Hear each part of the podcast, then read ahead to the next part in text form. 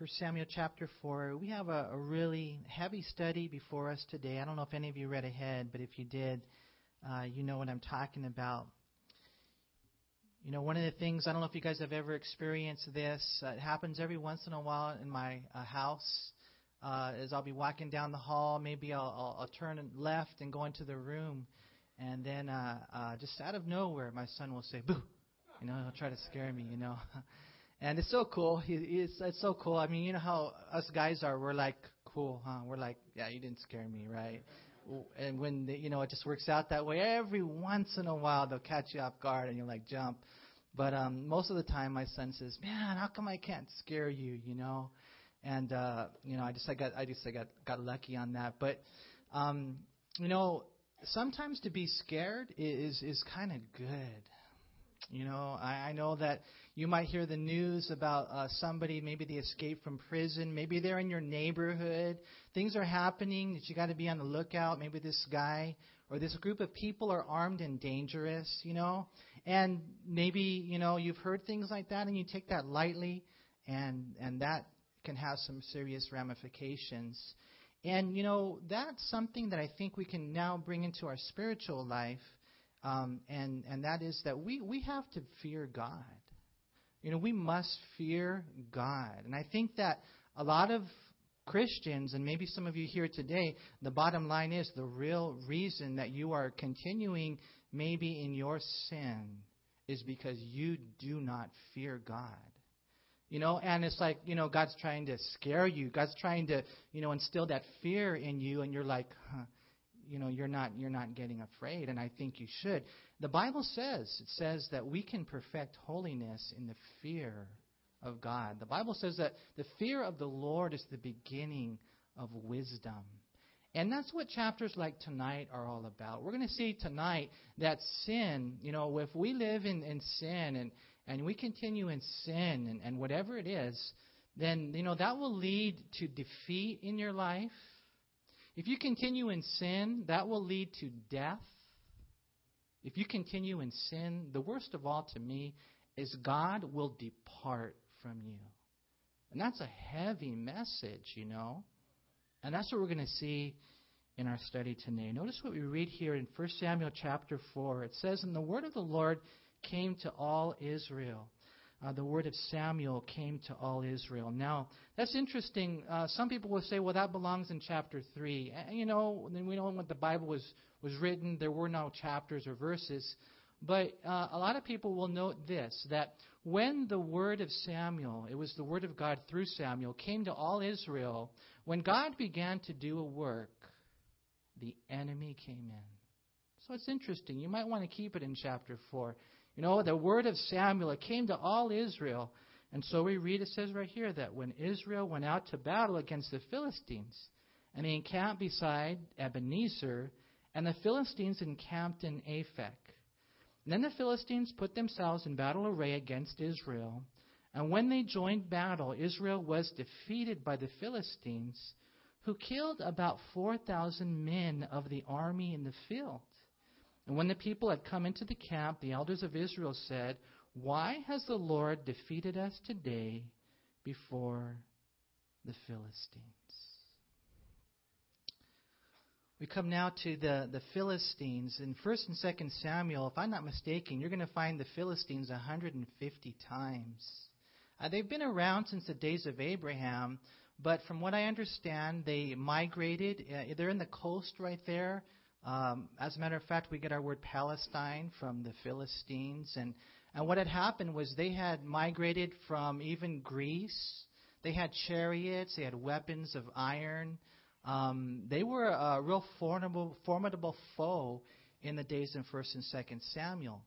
Um, we see here that there was this battle that was taking place. It was an, uh, they, they mention Ebenezer, which is 20 miles from Shiloh, which is where the tabernacle is, Eli is, and that's two to three miles away from this place called Aphek. And so they're about two to three miles away. And as they're there, what ends up happening, we don't know for sure. The Septuagint tells us that the Philistines started the battle. Uh, we read right here, we don't know for sure. Maybe the, the, the Israelites did, but whatever happens, we don't know who started it. In the end, 4,000 men of Israel were killed. They were defeated, right? And so it was cool. The elders of Israel, they go back to the camp. And, and I love the question. Notice again there in verse 3, it says right there, Why has the Lord defeated us today before the Philistines? You know, there's this rock, Ebenezer. It means, you know, help. You know, God help us. And, and God didn't help them. And, and they were defeated. And so I love the question. They come back and they ask, you know, why the Lord defeated them today. You know, the bottom line is, and for your life, I don't know if you've ever experienced a defeat. Maybe today you've experienced a defeat. You fell, you sinned. Maybe you've been sinning, you've been defeated. And, and do you ever stop to really ask God why? I think that's a great question. The Philistines knew it wasn't the good fighting, you know, that would, would the Jews knew the good fighting of the Philistines wasn't what would give them the victory or the defeat. They knew it wasn't the choice chariots of the Philistines. The Israelites knew that the reason they were defeated was because God was not giving them the strength to overcome. They, you know, they knew ultimately that if the Lord would give them the strength, they would win somewhere along the lines they were walking in their own strength, and therefore they were losing. They were being defeated. And so they asked, you know, why this is happening. Now, you know, the word why isn't always the right question to ask, but when you're defeated and overpowered by the enemy and you fall on your face, I think it is a good question to ask why. You know, to search your heart. You know, Lord, why did this happen? You know, all we have to do is be honest and humble and broken before God and His Word. And, you know, when you sin, maybe with your wife, maybe with your husband, maybe with your kids, maybe at your job, maybe with your friends, maybe when you're all by yourself and you sin, maybe you're on the freeway. I don't know where it is, but I know this that sin will ruin you. And you got to really have that conversation with the Lord and ask Him why. You know, if these guys would have asked the Lord why, I'll bet you the Holy Spirit would have brought to their remembrance what the Bible says in Leviticus chapter 26 and verse 14.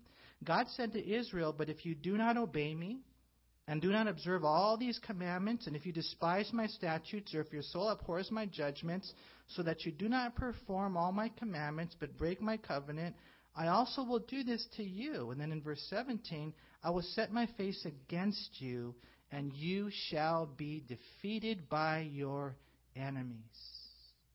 And so it was in the Word. Same thing in Deuteronomy chapter 28, verse 25. It was in the Word. If you live a life of distancing yourself from me, forgetting me, you know, if you compromise in the small areas of your life and your devotional time, if you're not really in the Word and on your knees, you will be defeated by the enemy. You won't have any power in your life. You know, clearly the reason why God did not help them was that they weren't being obedient. They weren't observing His commandments. They were despising His commandments. They hated His covenant. As a matter of fact, it's interesting. Later in 1 Samuel chapter 12, verse 9, they, the Bible says Samuel revealed they had forgotten the Lord and they had despised his commandments. You know, I think that we know how it works. You know how you know maybe you're playing basketball, maybe you're watching a basketball game. I'll use that as an illustration. Uh, let's just say you're you're getting you know pounded, man. You know they're busting threes, they're slam dunking. You know they're getting all the rebounds. What ends up happening? The coach calls what? A timeout. He says, "Get over here. I need to talk to you." Right? And he calls a timeout and he, and he says, This is what you're doing wrong. This is what they're doing. This is what you're doing. We need to make some adjustments here.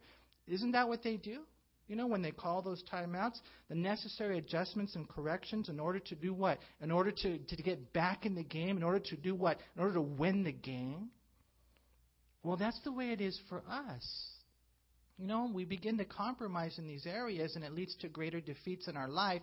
You know, for 4,000 men to die, for the Philistines to come and overpower them like that, they had to search their heart. The bottom line is they were defeated initially because they were living disobediently.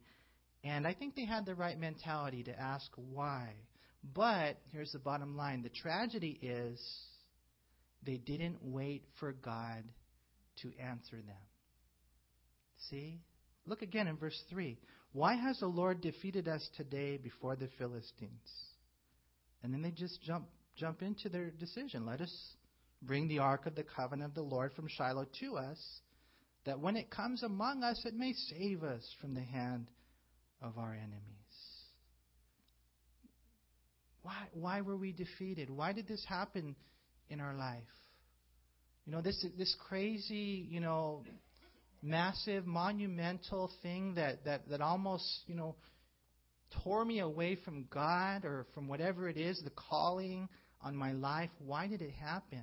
Oh, it doesn't even matter. I'm not even going to wait to hear from the Lord what the answer is. I got an idea. Let's get religious. Let's just do this. Let's get the Ark of the Covenant. We'll bring it into battle, and then, you know, we'll be okay. And so I want to encourage you to know this that if you get defeated initially and you don't listen to God, then you will be defeated severely. And that's what ends up happening next. We're going to see next, I'll give you guys a real quick preview, that God is going to kill 30,000 Israelites, Israelite soldiers. God is going to kill Hophni and Phinehas. God is going to kill Eli. The, the, the wife of Phinehas, who was a godly woman, she would die. And I think the, the worst of all was the ark of the covenant and the glory of God would depart from Israel. And that's why it's so important, you know, for me, for you, that if we find ourselves, if we ever get defeated by the Philistines initially, if you don't want to get defeated severely, then you better listen. Lord, what am I doing wrong? I know it's not you, God. You're not the, you know, the cause of sin. Lord, help me. Don't just run to the religious answers, to the cliche things, to what worked in the past. You know, oh, that worked for Moses, that worked for Joshua. It'll work for me. You know, be really careful. What we find right here is that God would then defeat them severely. Why? Because they didn't return to the Lord. They did a couple of things that a lot of us do that lead only to further defeats. Number one was a superficial spirituality. Again, let us bring the ark of the covenant of the Lord from Shiloh to us, that when it comes among us, it may save us from the hand of our enemies. And so the people sent to Shiloh that they might bring from there the ark of the covenant of the Lord of hosts, who dwells between the cherubim and the two sons of Eli, Hophni and Phinehas were there with the Ark of the Covenant of God. You know, rather than just coming clean, just out of curiosity, how many of you here have houses that are dirty? Just out of curiosity. And you need to clean, man. You're like, hey, it's becoming a jungle over here, you know, and you got to do some dusting, some scrubbing, you know, maybe some toilets are dirty. I don't know. You know, it's just got you got things that just need to be cleaned. You know, and and and I guess in one sense that's kind of the way it is in our life. There's some things that just bottom line that haven't been cleaned in a while that you got to get down and dirty. And you got to go and you got to scrub and you got to ask God for the grace to start cleaning house in your heart. In your heart, Proverbs 22 verse 11, it says, "He who loves purity, the king will be his friend." You know, and the Lord has really been ministering to me that verse because, man, I want purity in the deepest recesses of my heart. When God looks with his eyes of omniscience and he sees everything that I am to the deepest part of my heart, I want that to be clean. You know, sometimes you can be watching a TV show and there's a girl, it's a commercial, she's got cleavage. A lot of guys will want to look at that. You know, and you and you're looking for that. You know, the wife, you know, she puts her hands over your eyes and you're like trying to see between the fingers or whatever, you know. It's it's it's we got to get clean to the core. Hate that. Look away. You know, we got to turn the TV off sometimes. I'm telling you that God sees all of those things. Every single one of those things. And if you're a Christian man or you know, sometimes it's a girl too. Some of those commercials, right? guys in, in underwear. I mean, it's, it's, it's, it's crazy. And then you're feasting on that? God wants us to be pure in our heart. And all I'm saying is this that, You know, if He deals with you, if we're defeated, you know, initially, we're going to be defeated severely. And, and the way that we return to the Lord is, man, we've got to repent of all those things, those areas of our life that are dirty, that just need to be cleaned up and be surrendered to God. You know, rather than repenting of their sins returning to this relationship with God, what did they do? They went and they got religious. It was this relic of religion, the superficial spirituality. They went and got the Ark of the Covenant. You know, and you guys know what that is, right? The Ark of the Covenant. Most of you here do. It was that it was the place in in the holy place where they would have the Ark of the Covenant. It wasn't that real real big. Had a couple of golden cherubim. Was all overlaid with gold. And within the Ark of the Covenant, they had you know, the jar of manna. They had the rod of Aaron that budded. They have the tablets uh, on which were written the Ten Commandments. And it says that right there in the middle, there was the two cherubim. There, the high priest would go in once a year when he would sprinkle the blood on the mercy seat. It was like the most, the holiest piece of furniture in the tabernacle. And, and there, the Bible says God would meet with them. And it was there, the Bible says that that was God's throne. But it was just a piece of furniture. It would be like you saying, you know what, I'm going to go to Calvary Chapel today, and I want the power of the Holy Spirit. And so I'm going to steal the dove. All right? And I'm going to take it home with me so I can have the power of the Holy Spirit, right? What a joke. What a joke, huh? I mean, that right there, you know, uh, it's just a it's just a symbol of the Holy Spirit, the person of the Holy Spirit that we so desperately need in our life. And for me to say, well, I'm going to take that dove into battle. I'm going to go home, and this dove, I'm going to put it between me and Shelly.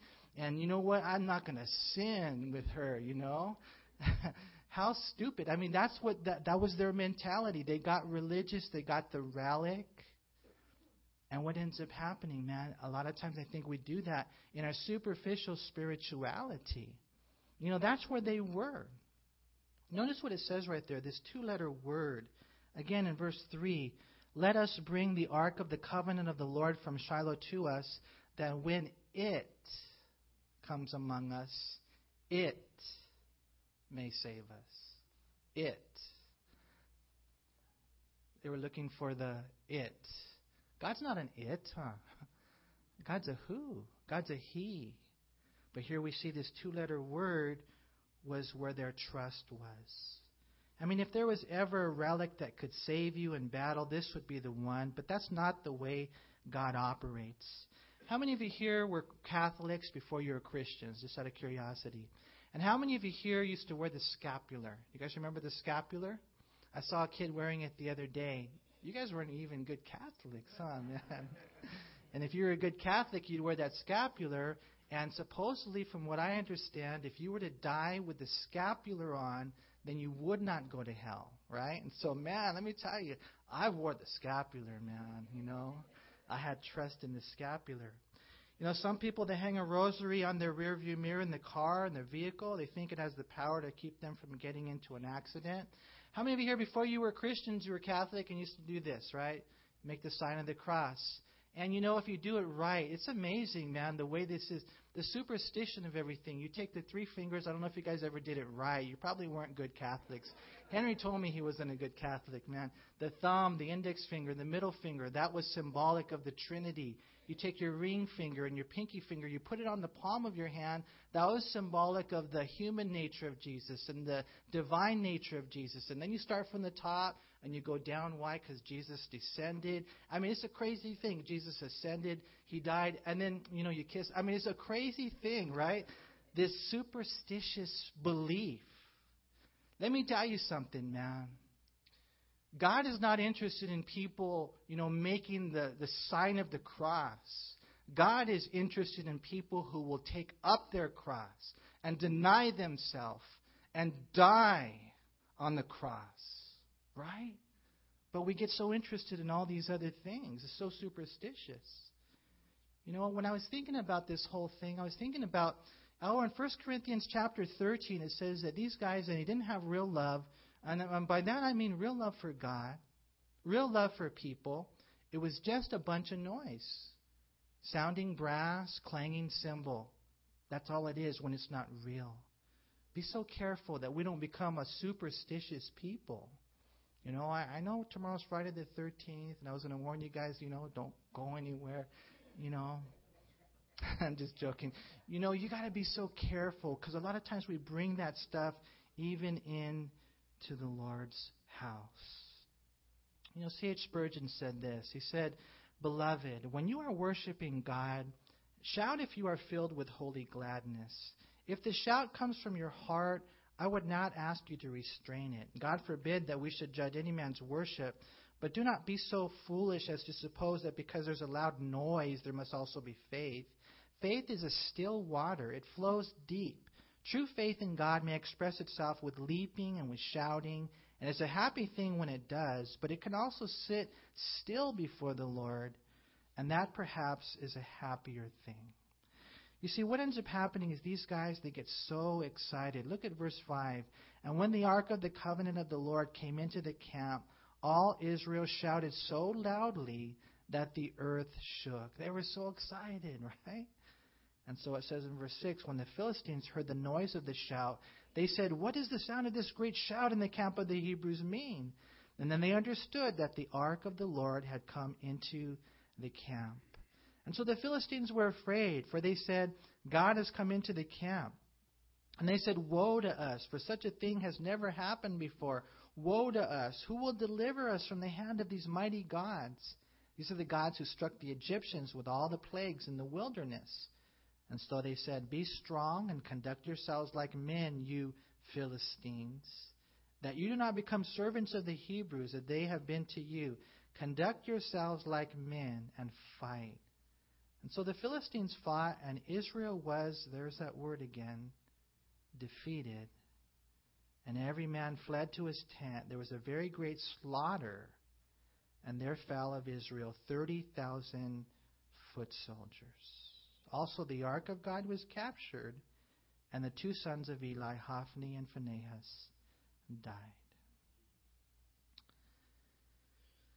See, I, I, man, you know, I don't know what this means in your life. You know, I think for all of us here, it's it's just something different. There's things that God wants us to do. There's enemies that come against us.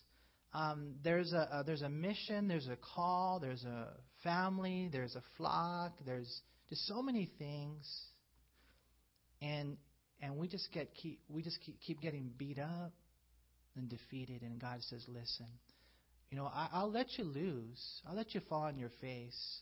But here's the way that it works: when you fall on your face, get on your knees and ask me why.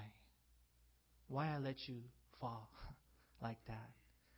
And if you listen, I'll give you an answer why, and I'll tell you the specific areas of your life that need to change. And I will show you what to do. I will change your heart and give you the will to do it. I will give you the power to do it and the wisdom that's necessary. I'll give you everything. If only you understand that your sin needs to be hated. You know, you need to be we need to learn this. The Bible says that these things are written for our own admonition. 1 Corinthians 10 says, you know, these things are written as our examples. We need to take heed. If we think we stand, lest we fall.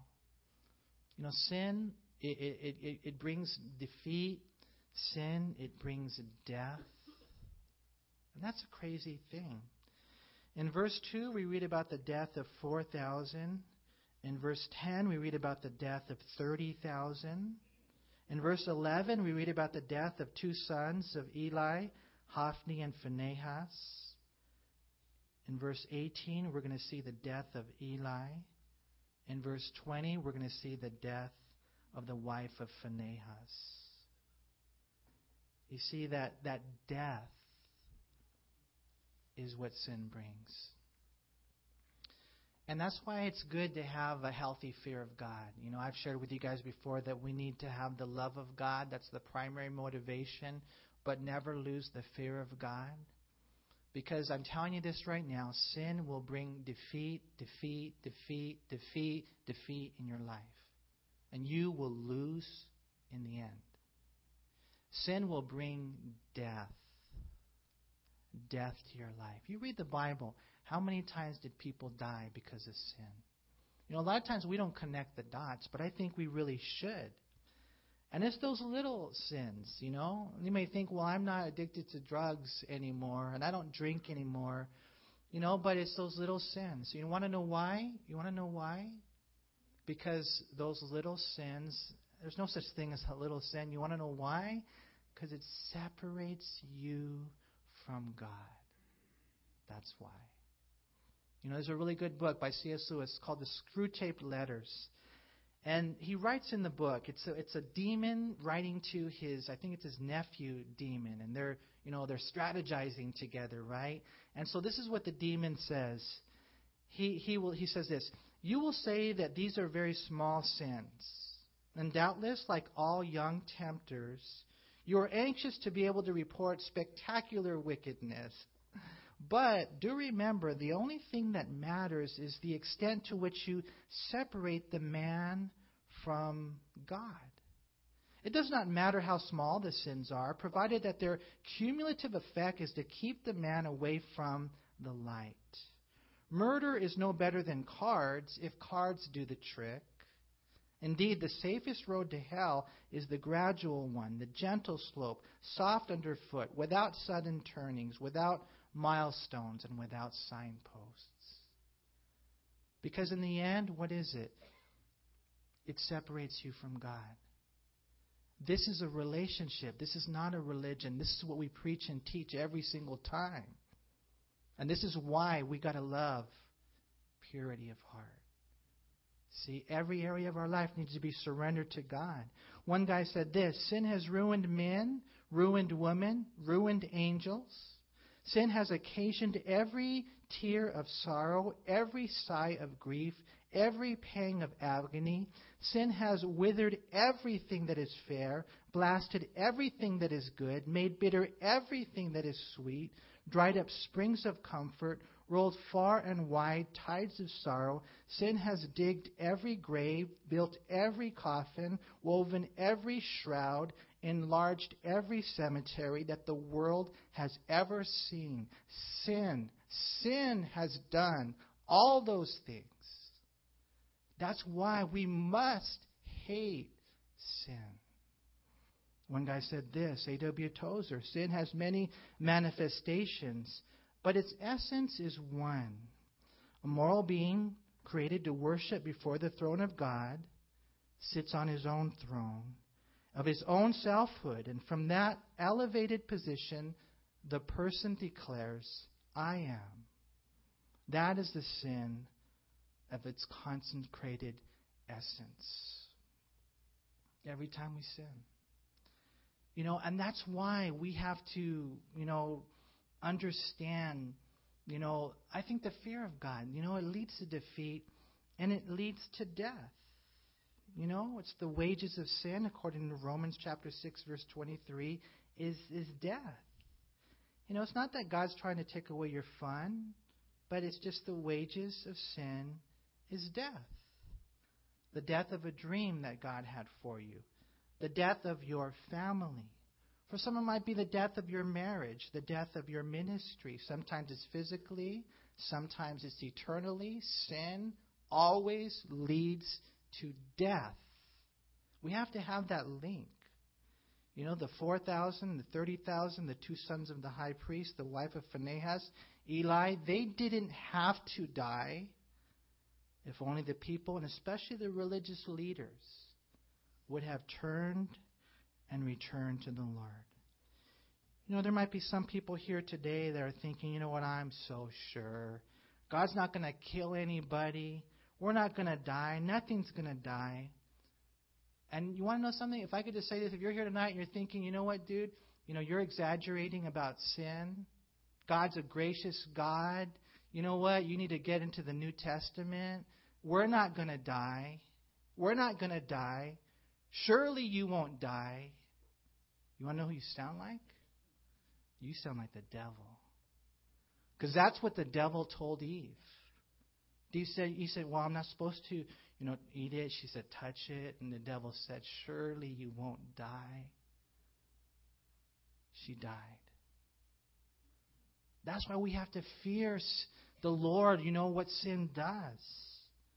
We have to understand that we must live a life of obedience. Understand this that sin and death are Siamese twins. Ezekiel 18, verse 4 says, The soul who sins shall what? Die. Remember Moses' words in Deuteronomy 30, verse 19 I'll call heaven and earth as witnesses today against you that have set before you life and death. Life and death. Life and death. See? Proverbs 11:19 as righteousness leads to life, so he who pursues evil pursues it to his own death. Proverbs 12:28 in the way of righteousness is life, and in his pathway there is no death. Proverbs 13:14 the law of the wise is a fountain of life to turn one away from the snares of death.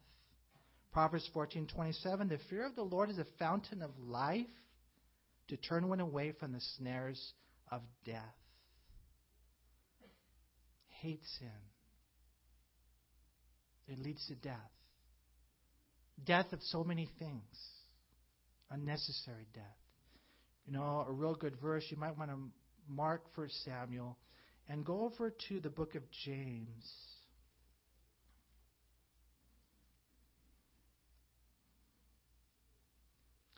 Chapter 1. And look what it says in verse 13. Let no one say when he is tempted, I'm tempted by God. For God cannot be tempted by evil, nor does he himself tempt anyone. You know, when you sin and you blow it, don't blame God. Okay? Don't blame God. Don't blame anyone else either. Oh, you don't know my wife. You don't know my husband. You don't know my situation. I don't have to know your situation. You can't blame anybody else when you sin. He says right here, each one is tempted when he is drawn away by what?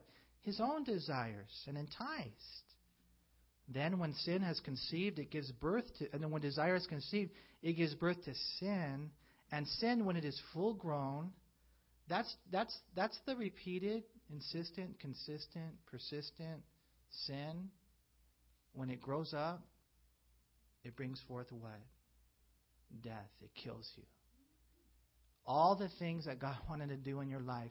And, and how many times did He warn you? How many roadblocks did you run past? How many red lights did you run?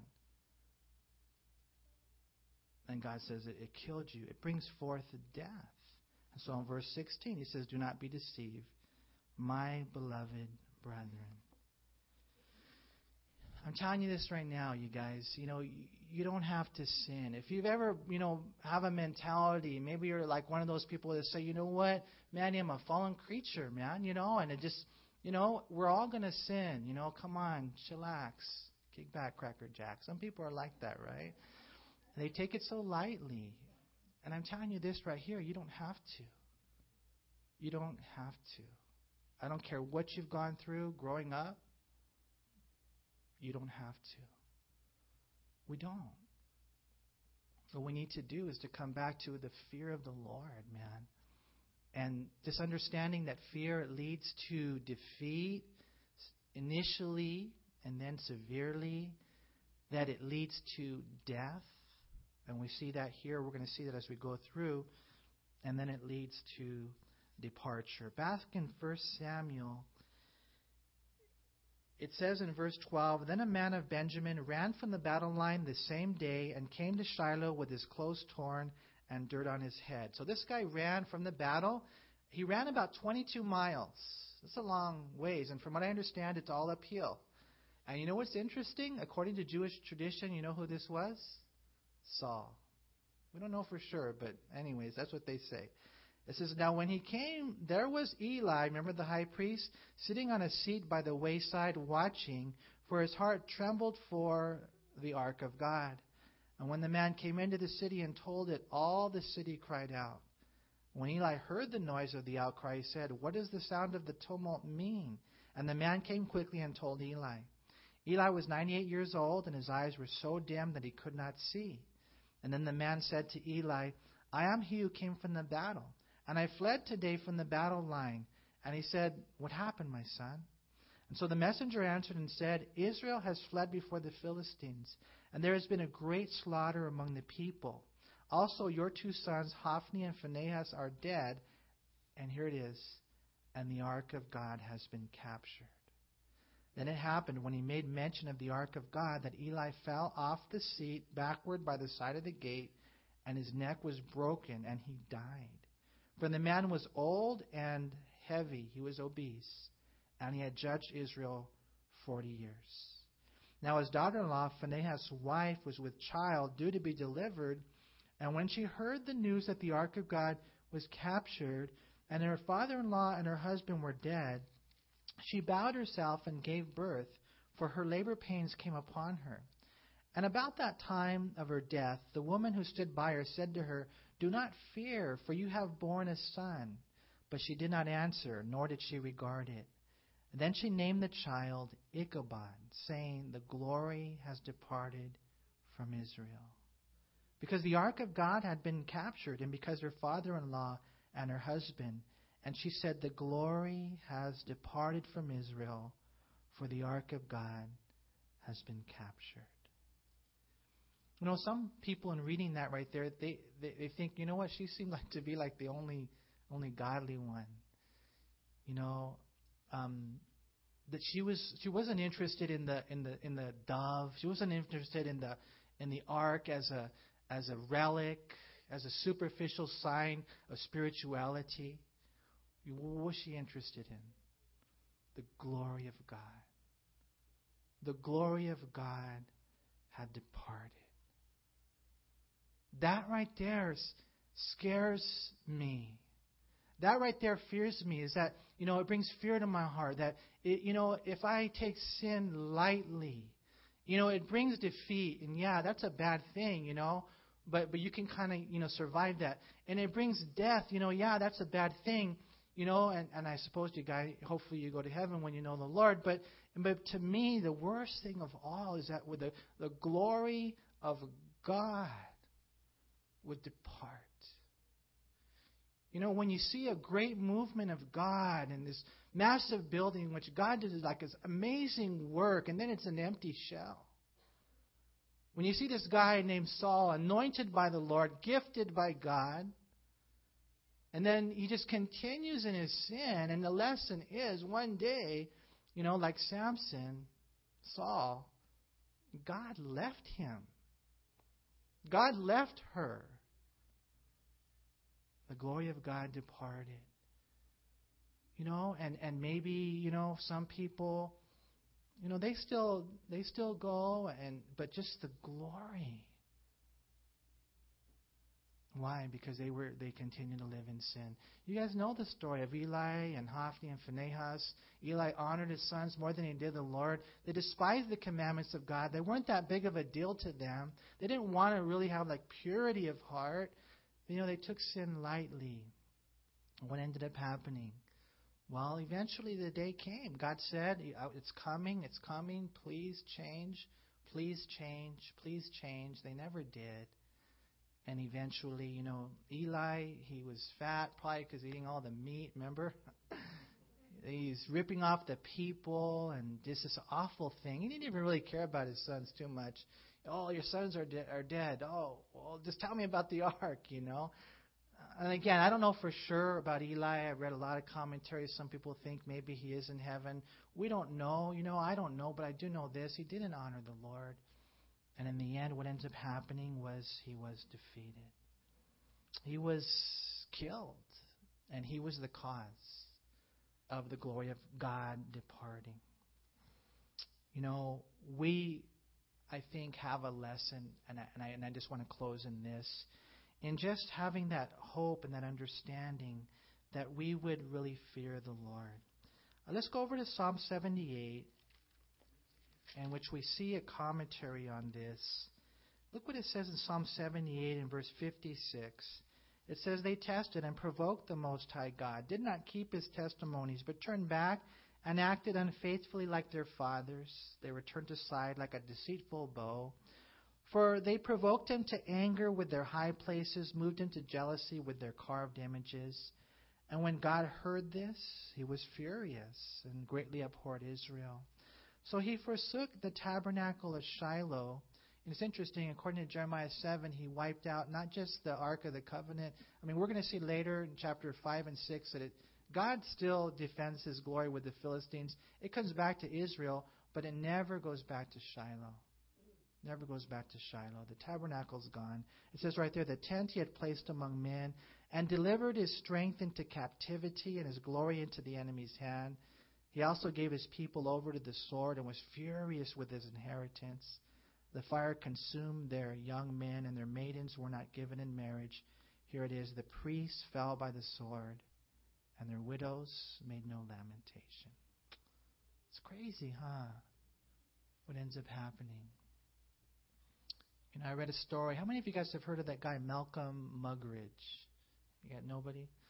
Man, you guys, we got to start reading more, huh? The book of the month again, man.